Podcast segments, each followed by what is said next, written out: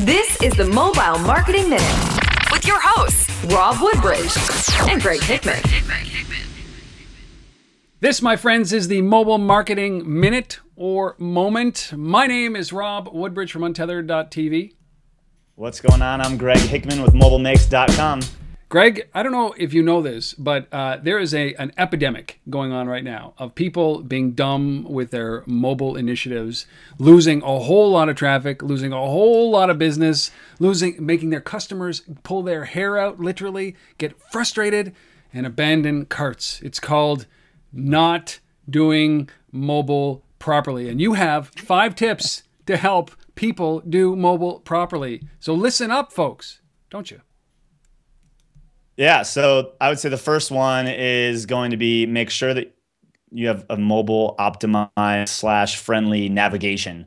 Um, we're seeing a lot of sites now go to the hamburger style menu, which is the three lines, you know, in the corner or what have you. Um, but you have to remember that people are coming into your site potentially on various pages, hopefully, uh, and you know they might need to be looking for the next place to go. Uh, so whatever you're trying to guide them to do, make sure that they can easily do that through your navigation, um, both the global navigation and sort of internal page navigation, allowing them to go from one step in the process to the next. Um, the second is collecting email addresses from mobile. Um, you know, there's a huge kind of saying that people say is like the money's in the list. Um, and you know whether that's the mobile database or the email database, you know both are very powerful.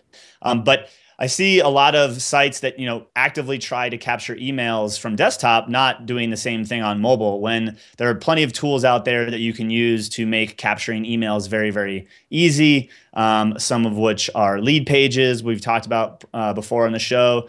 Um, you know, tools like OptinMonsters, which is essentially a popover tool, or SumoMe is a new one that's out there, um, and allows you just to collect email addresses, all mobile responsive. So you know you can time them when they pop up, when people go to leave, all that great stuff. So keep collecting emails from your mobile website. Don't abandon that goal just because someone's on phone.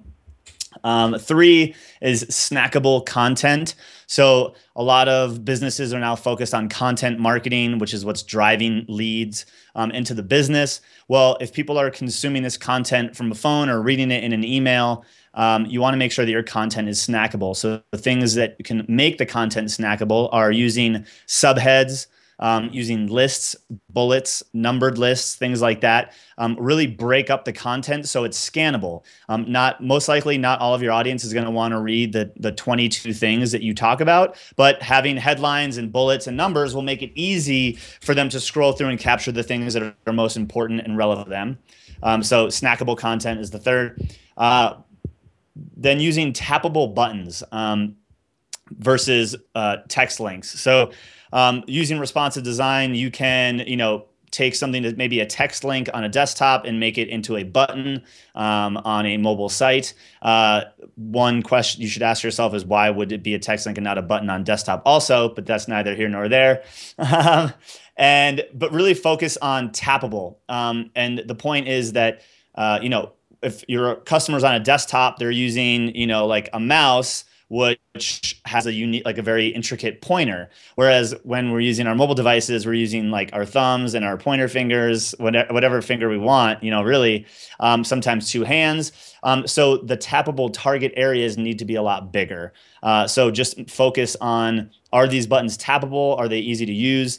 Uh, and you know each operating system has their own guidelines but for Apple, it's like 44 pixels by 44 pixels is the minimum size. I believe Android is it was like 40 it was either just smaller or just bigger, I forget. So right around there is kind of a, the minimum size a button should be. But tappable, tappable, tappable.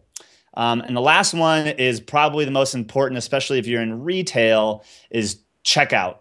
Um, your shopping cart experience. Um, this was the number one thing we focused on while I was at Cabela's.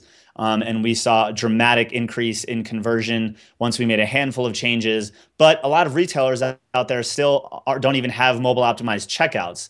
You know, that's the first step. And there's probably there's tons of other things that you're probably doing wrong that are slowing someone down from actually checking out. But make sure that if you're using a third party tool um, as a shopping cart, that they're mobile, they're mobile friendly, they're mobile optimized. Um, and if you if they're not, you want to make sure that you can custom code that so that it is mobile friendly. Because at the end of the day, with all these five things, mobile users, and I think I've said this before, mobile users will do anything and everything desktop users will do, provided it's delivered in a usable and seamless way. So stop complaining oh people won't buy from mobile because that's not true. They're not buying from mobile because you suck at it. So and, and you're and you're making it bad for them. You don't suck at it. You're just not doing anything to make it better for them. So make it better for them and you'll see people start converting from mobile. That is the best line i've ever heard. They're not buying from you because you suck at mobile well, you know what? This great stat that just came out this past week or a couple of weeks ago, which was that 51 yeah. over 50% of people are now browsing retailer sites from their mobile device versus the desktop. So the first time ever that activity is higher yeah. on on mobile, and that should be a sign of things to come. I don't mean to actually uh, hit you over the head with a mallet on this point, but. Uh, hey, I think the trend is now tipping towards a dominant mobile world. And if you don't implement these simple five things that Greg has just suggested, uh, we have no pity for when you're closing down your shop for the last time, do we? No pity. No, no. And I wouldn't say they're all simple, but it's all a journey. Remember that. It's not like a slam dunk, it's done, you're over. This is a constant learning experience. You're going to mobile optimize your checkout, and then you're going to find other ways that are going to optimize it so that people can actually pay you. I love it. Thank you, Greg. Thank you, Rob. This has been the Mobile Marketing Minute. We'll see you next time. Don't forget to come back next week for our next episode.